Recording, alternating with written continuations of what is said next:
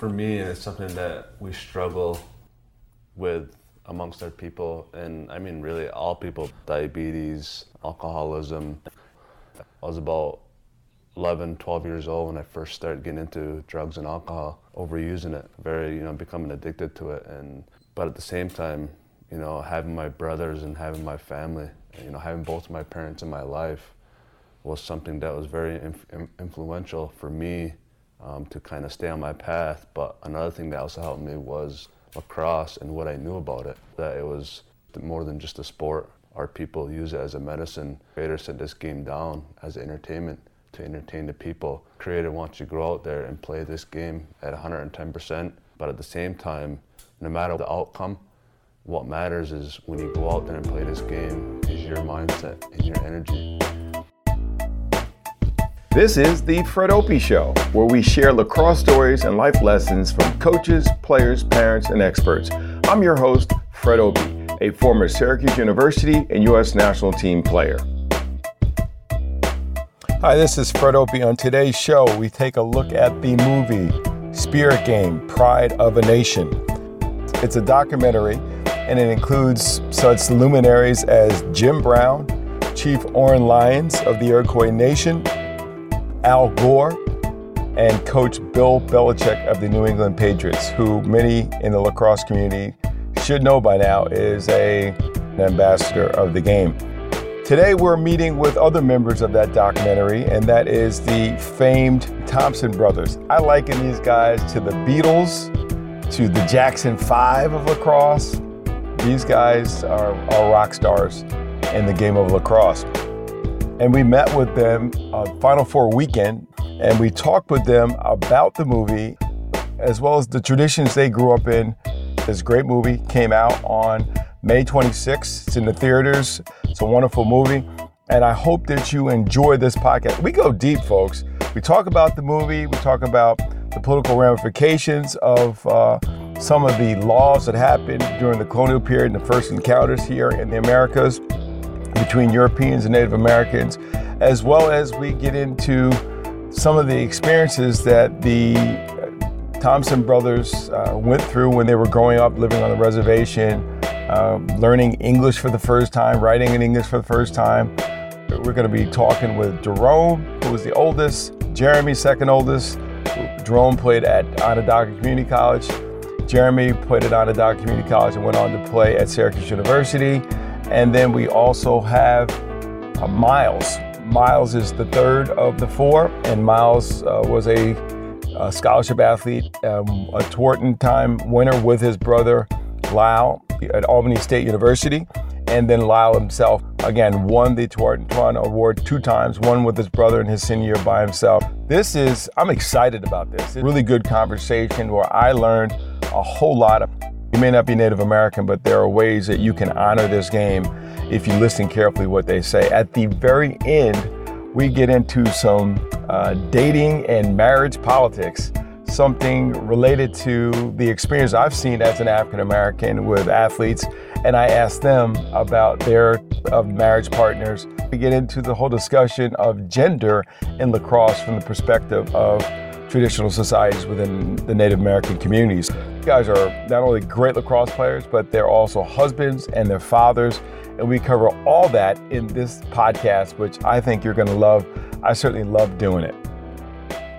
So I want to ask you about the law of discovery, which is talked about in the movie. First of all, if you can define it for our audience, what the law of discovery is, and how much consciousness do your generation and younger generations have of this law of discovery? This is Jeremy. The doctrine discovery was created from the Vatican whenever they set out to discover new lands out there in the world. And when they came to here, to indigenous lands, native lands, when first contact had came, if you find any new lands, that becomes now ours, and that you could take it over no matter if there's people there, if there's anything there, we can take these lands and it now becomes ours. You know, like in the movie, it mentions that there was already peoples here. You know, we were here as indigenous people to these lands, occupying them, that our people have struggled right from the beginning of time and to still today we fight that our sovereignty um, with every nation right across North America. I find that's very important, you know, to take serious, you know, to our viewers and the world needs to know that. You know, it reminds me very much of uh, the European colonization of Africa that happens in 1885, where Europeans go to, to Berlin, Germany, they sit around the table, grab a map, and all these different empires decide what's theirs. Don't ask the Africans anything.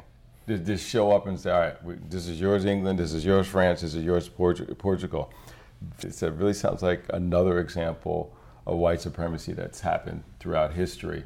The ideal that we decide for somebody else who exists and doesn't exist. How much uh, did you all know about this growing up in the schools that you went to, or how much was this discussed uh, at home uh, among family members, or is this something more becoming relevant now that the movie came out and raised it? Miles? You know, growing up in school, you know, they don't tell everyone everything not everyone was educated, like my parents. You know, my mother went to, I don't even think she made it to ninth grade. She dropped out and she got a job. My father, he graduated high school and went straight to work. The education, you know, I would say isn't really there. You know, us growing up, learning about these different things. And that's why we're doing the things that we're doing. You know, we're ma- making a movie, letting people know, know the truth. Wow, how much do you see as your responsibility of not only spreading the game of lacrosse uh, of among Native communities uh, across the world, but also the consciousness of things like the law of discovery.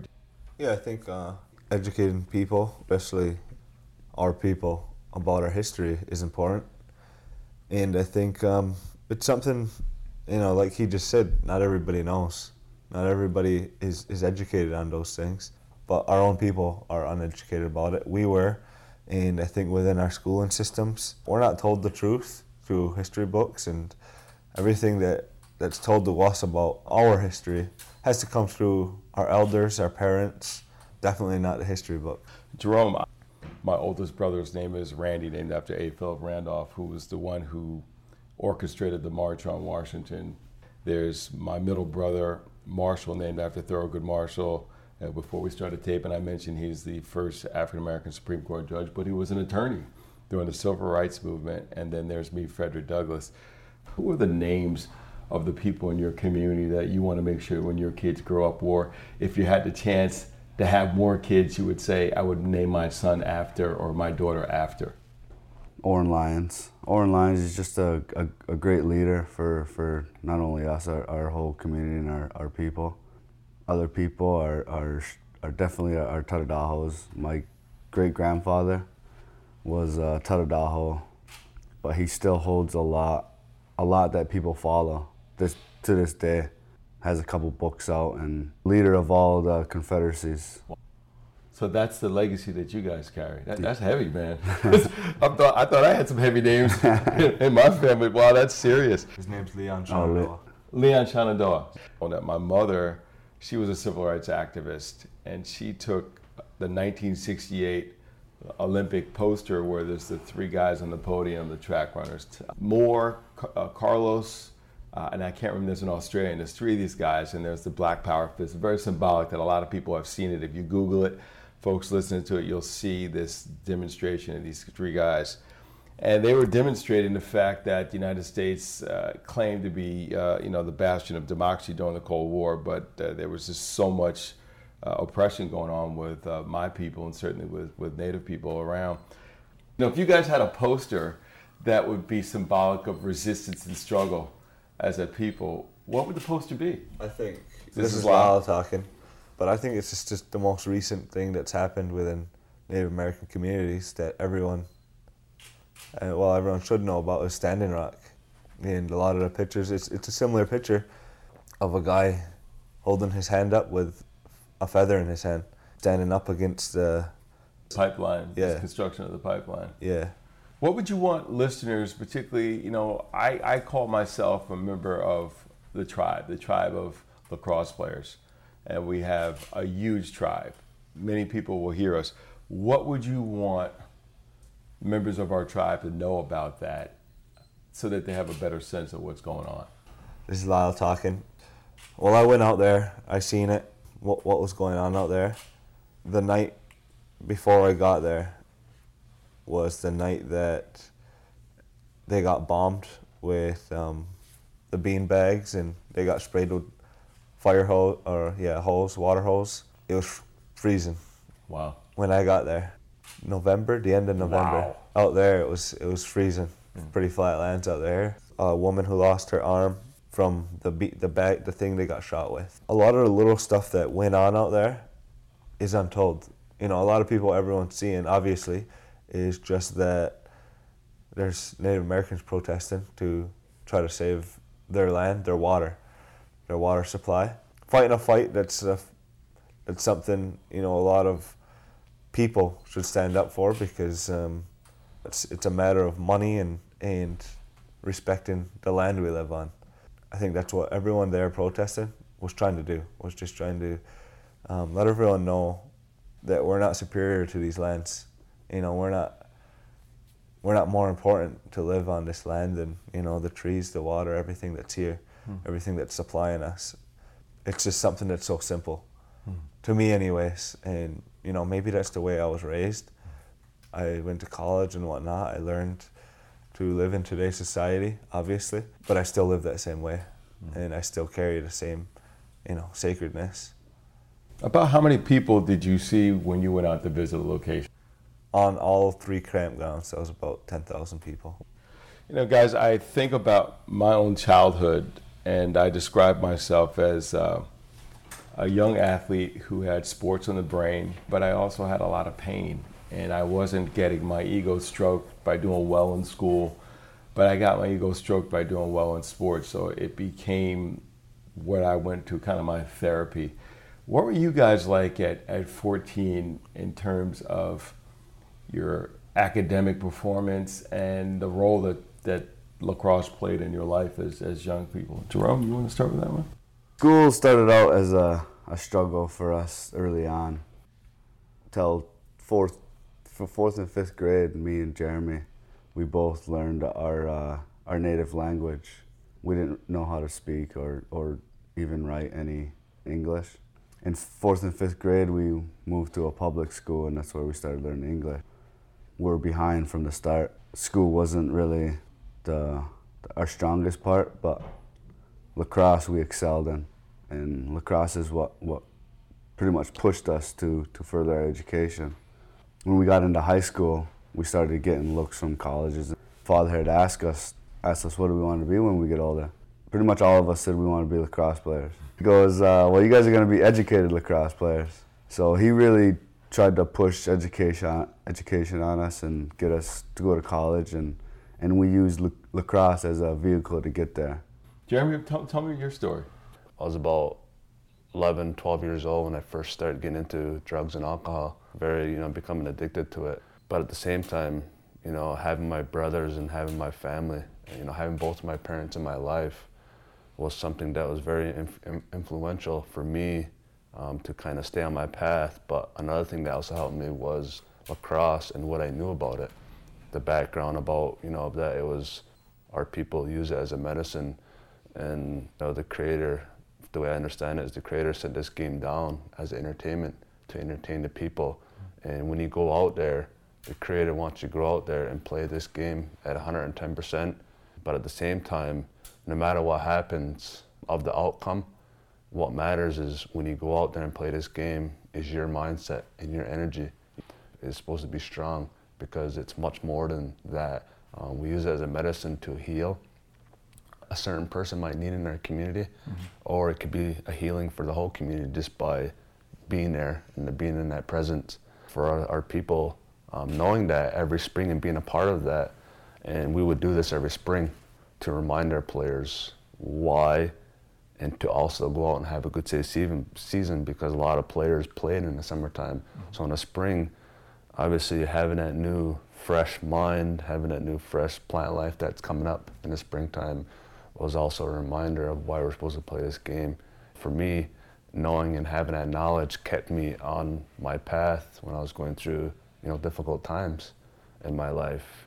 I, you know, if I didn't have those things in my life, you know, I, there was definitely a lot of chances that, you know, I might not have been, you know, sitting in this seat today uh, because of lacrosse. And a strong knit family. You know, having my parents there every second of the way, giving their time to their children was something that was very instrumental. You know, for me to continue on.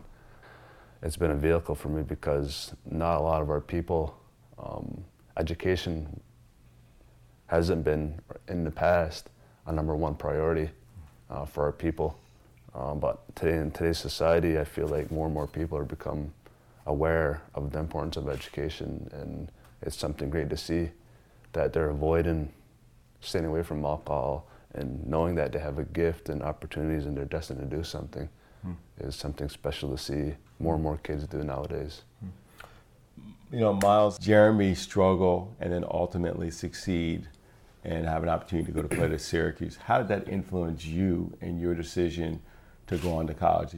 You know, I see my little cousins going through it. But uh, I was lucky enough to have my two older brothers and to know what my parents went through. I was 14 years old. I seen, you know, the struggle that they had. I seen them go up through school. Didn't uh, excel in it. So I knew that, you know, I wanted to focus on my education. I found out that, you know, they wanted to go to D1 college right from high school. And what stopped them was the grades we didn't know that you, they kept your GPA from ninth grade. We didn't know that you know you had to take SAT or ACTs in order to qualify to go to a Division One school. Um, I was lucky enough when I started ninth grade. You know, I could get my grades up, so it'd be easier for me to go to hmm. Division One college you know, they had to take the route to go to community college. I'm not saying it's, you know, it's a bad thing, but I did it. so I'm with them. our our stories are very similar. I mean, I struggled, and I didn't go to Herkimer Community College. Sorry, Coach Worm. Sorry, Herkimer, because I wanted to. I had to. It worked out very well. But you said you learned from them, so you went straight because of the lessons. Yeah. That's you know, I I put the work in before so then I could go to a four-year school, Division One school, mm-hmm. right out of high school, and it's something that you know I thank them all the time for because, you know, I learned from them. I have a theory that the youngest tend to come out the best because we're trying to keep up with the oldest, and it sounds that possibly that was your case in many ways, academically and ac- athletically. Tell me, what's the story with you, Lyle? Learn from my brothers. The whole process of everything we've been through has not just been a learning process for me, but my parents. Like he said, my parents were clueless about getting their kids into college, moving their kids to. We are talking about last night, moving Miles into his dorm. Hmm. He didn't bring bed sheets. He didn't bring, you know, he thought that stuff was supplied, but they were just that clueless about about college. For me, my parents learned about everything, so they were kind of geared down on us a, uh, a lot more. The easiest part for me was I had the opportunity to learn from my brothers and them be on me about it, and then have a partner. You know, I didn't really.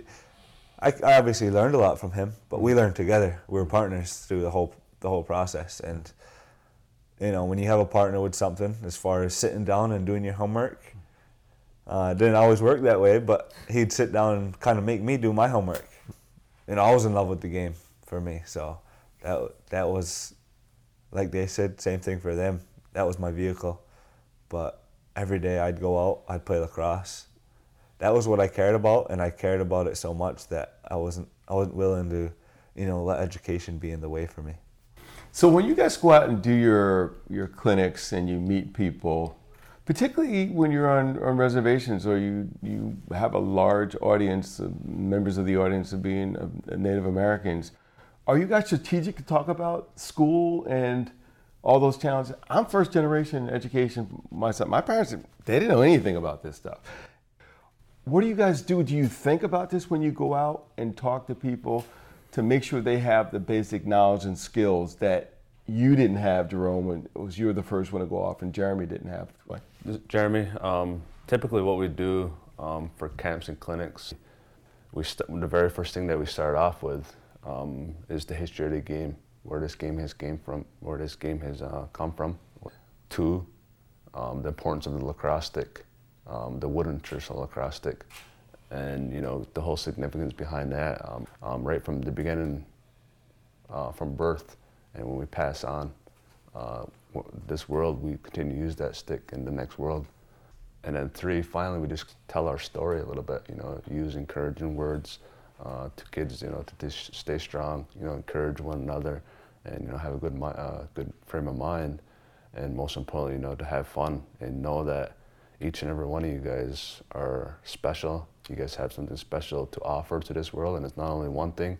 It can be two, three, four, five, six, seven things, you know, in your back pocket. And the more and more you kind of um, build on those things, um, it becomes, you know, you become a better person, not only for yourself, but that affects, you know, the people around you. Slow. Loyal, I think we do touch on all those things. We touch on the drugs and alcohol because it's it's something that affects us. It's something that affects all communities. We touch on the education because we had a chance to to experience, and these these kids have an opportunity to learn from them, and it's it's where it's the direction we want our communities to go in, hmm. because as kids for us it wasn't a thing, college wasn't wasn't a thing, and now like Jeremy said earlier, they're learning more and more about it, and we want to be a part of the process. As far as sports go, if you're going to use a sport as as a vehicle, we want to make sure that, that you're ready for, for what you're going to have to go through. So we try to educate every every kid at camps about those little things.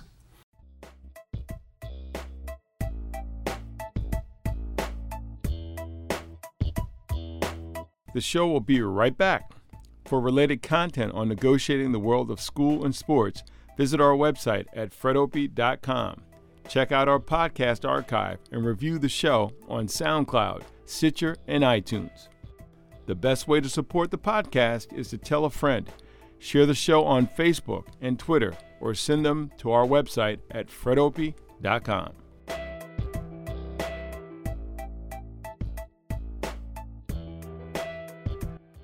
Hey, listeners, if you enjoyed this interview, check out our interview with Coach Mike Messere, a member of the Lacrosse National Hall of Fame.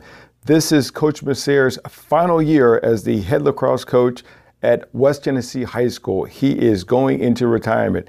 Here's an excerpt from an interview that we did with him. You can find it in the Fred Opie Show archive at fredopie.com. Go to the podcast and check out this show and others on the Fred Opie Show archive. You know, you do your schoolwork, you behave yourself, be a good citizen. Attitude's got to be right. They work hard. Try to give them a little self-discipline, which is difficult. Where do you spend the most time in practice? Everything to do with stick skills. okay. Everything to do with it, having their sticks and passing, catching, and somewhat competitive, uneven type stuff. Teaching kids to slide and move. They got to catch and throw. If they can't catch and throw, and once they drop the ball, you know, all all bets are off. So they, you know, catching and throwing is is number one. You know, then you got to you got to play good defense, one-on-one defense. Actually, shooting, I, I would say, you have to be able to score. Everybody, defensemen, offensemen. My philosophy has always been develop everybody, goalie, defenseman, as that one outstanding attackman. They need to be have that skill of that of, of an attackman. You know, one-on-one defense, and then ground balls. Hmm. You know, those those types of things. You know, it depends how if your team is good at doing something. If they're really good at ground balls, I'm not going to spend a lot of time on it. The, the stick skills, no matter what, got to catch and throw, and then you know then you can teach them. For information about advertising on the show, please email us at fdopie at gmail.com. That's fdopie at gmail.com. Now back to the show. I've had a lot of mentors in my life. A guy named Steve Mavis. Jerome, who have been the most important mentors for you? When I was in high school, there weren't too many lacrosse players that, that went off, native lacrosse players that went off to college. Um, we just had, you could probably count them on one hand.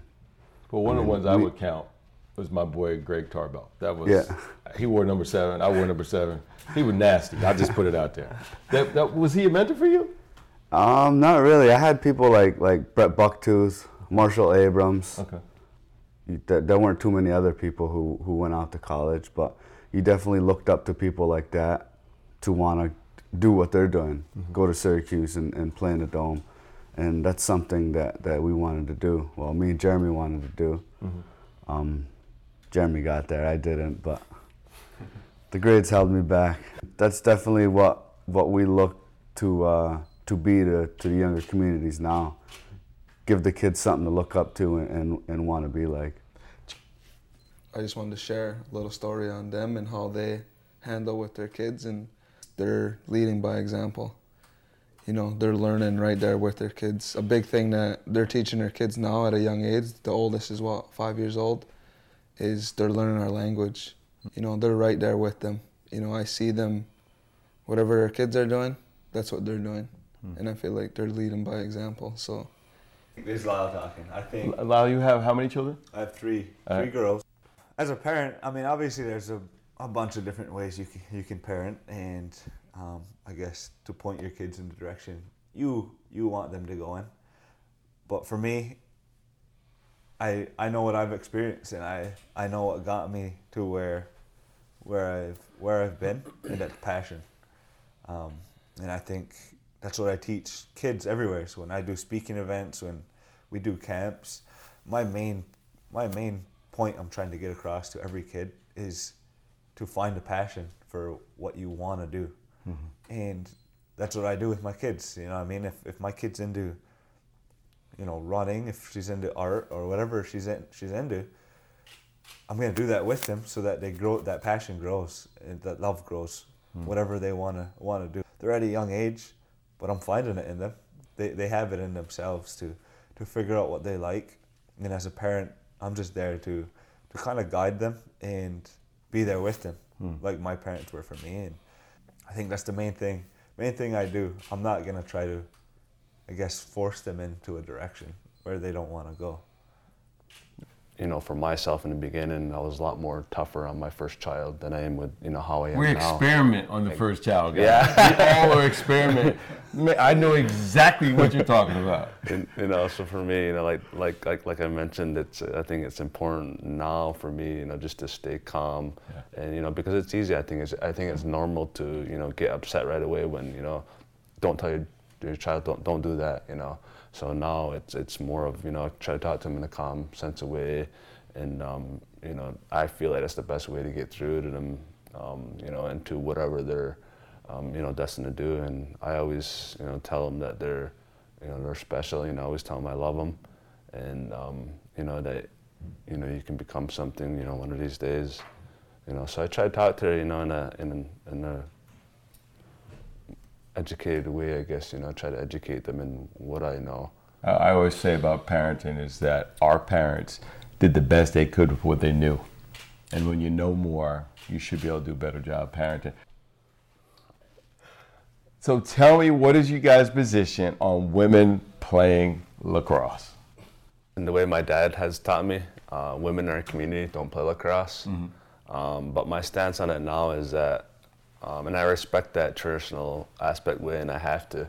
The way I see it and the way I view it is that there's medicine in that traditional wooden stick, and that carries on, you know, to wherever you go. And you know, it's a sport known as today, you know. So if, if my child, my girls, you know, decide to play lacrosse, take use it as a vehicle to go to college, you know, by all means. Um, I don't want to hold them back from that, but I can tell you that she knows not to touch a wooden traditional lacrosse stick and I think she she understands, you know, when she comes to a game that you know she's there in the audience to help, um, you know, to make the things um, because there's food prepared for it, you know, in, in our traditional aspect way.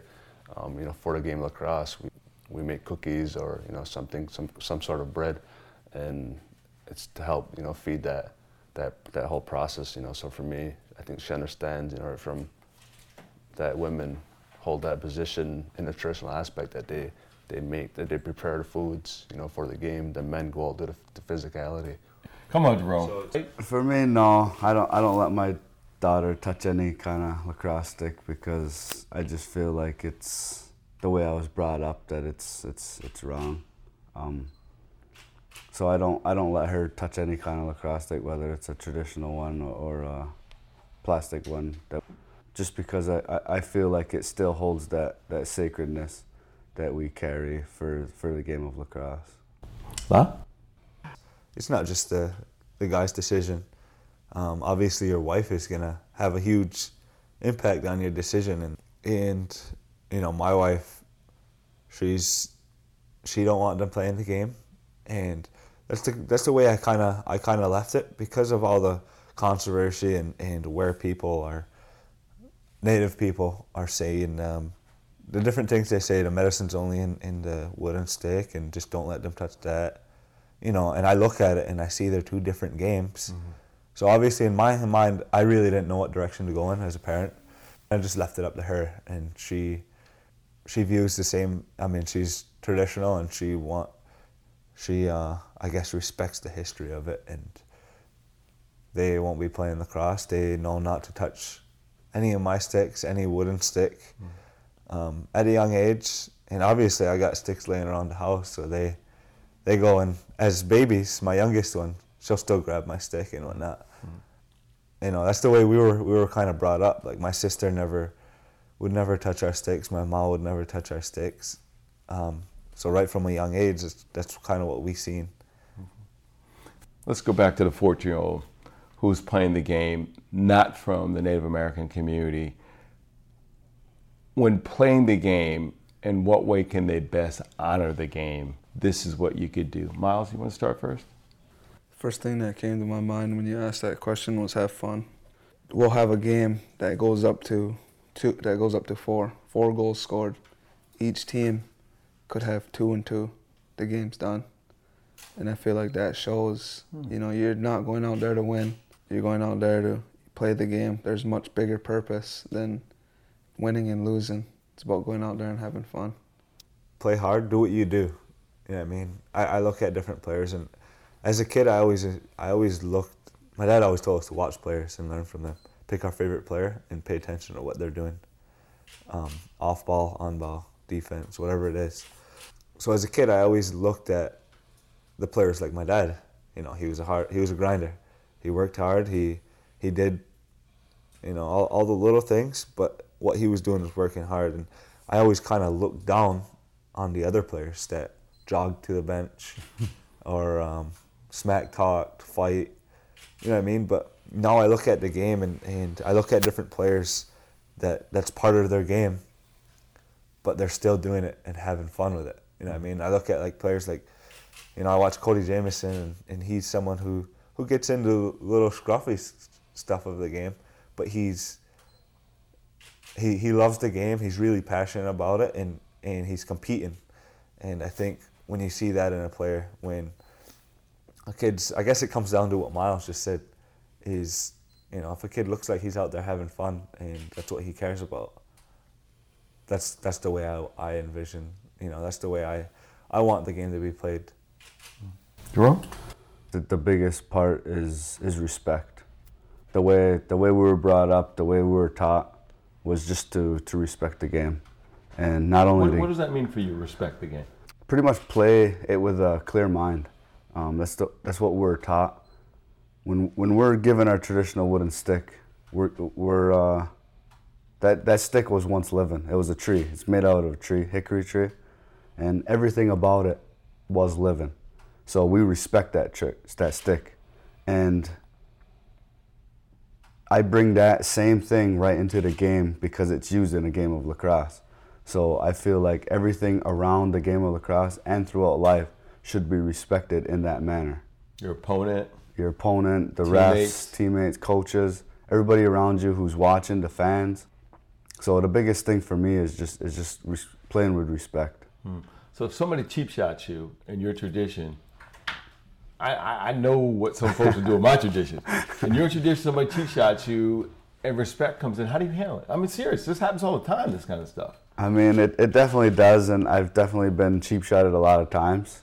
And I mean, there's times when, when you do have enough, but I mean, most of the time I'm pretty cool, calm, and collective about it. I mean, I just go out there and play the game. That's a part of what we always say too. You play with a clear mind. That's a part of that. It means keep your head.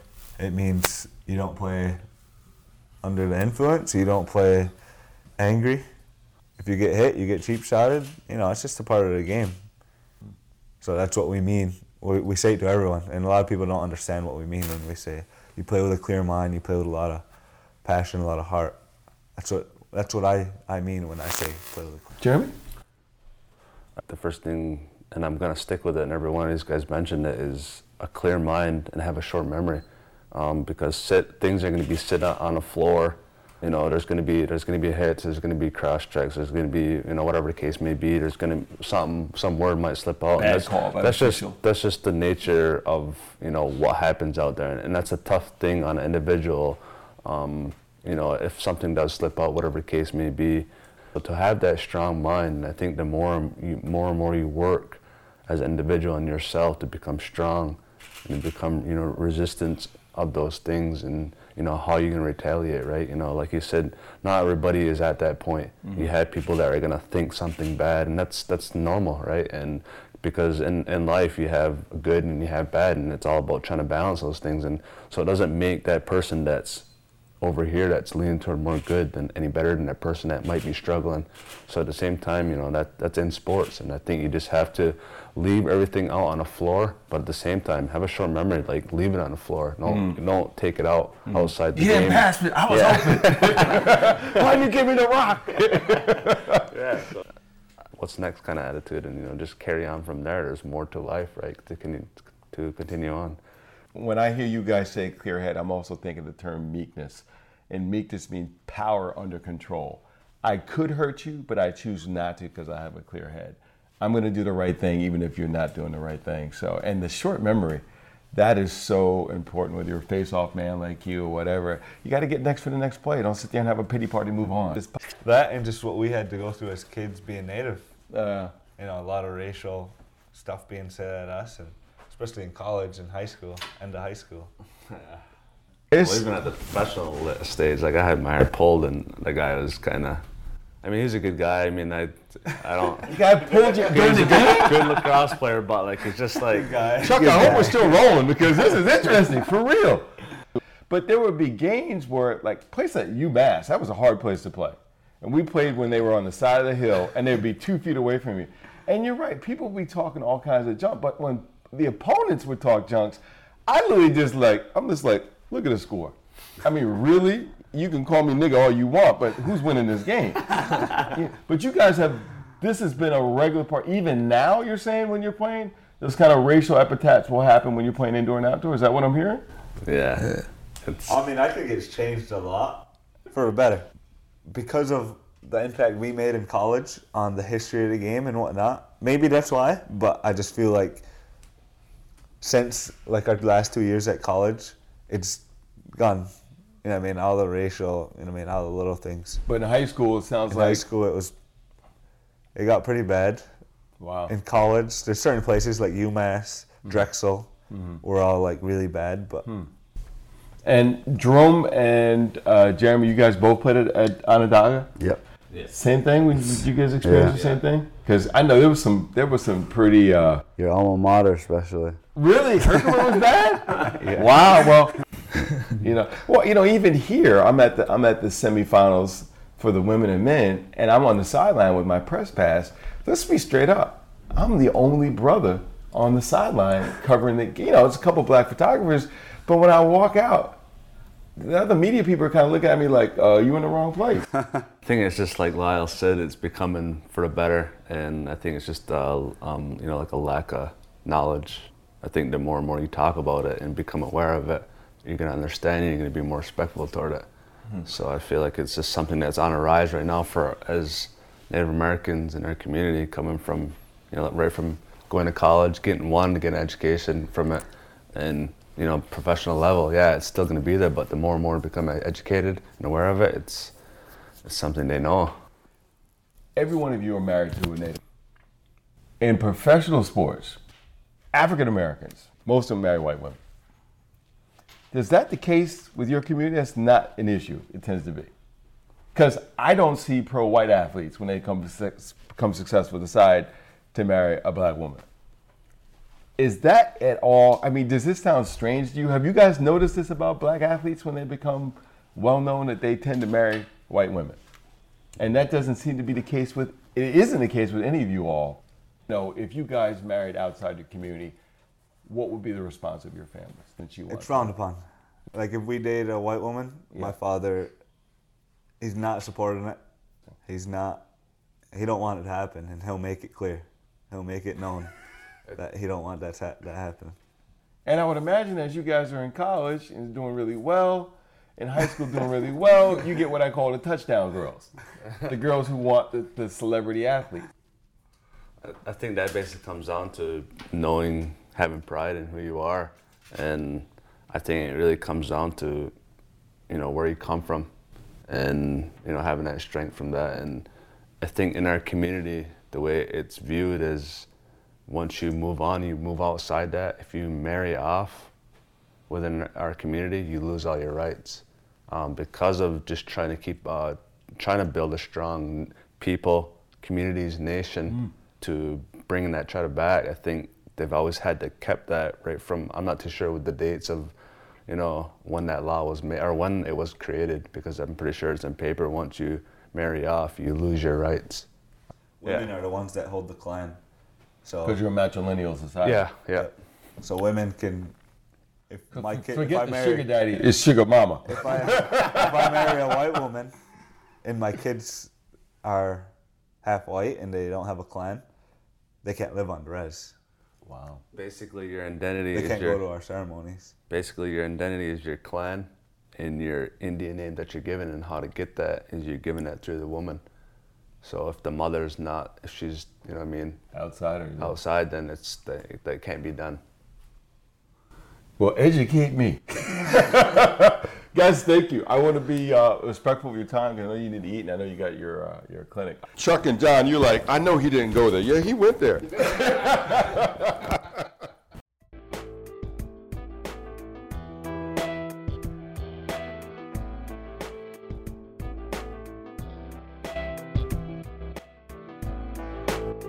Thanks again for listening to the show. I love giving talks on the topic of school and sports. For more information, email the show at fdopie at gmail.com. Once again, that's fdopie at gmail.com. You can also contact us if you're interested in advertising on the show. The best way to support the podcast is to tell a friend, share the show on Facebook and Twitter, or send them to our website at fredopie.com. Thanks for listening and be good.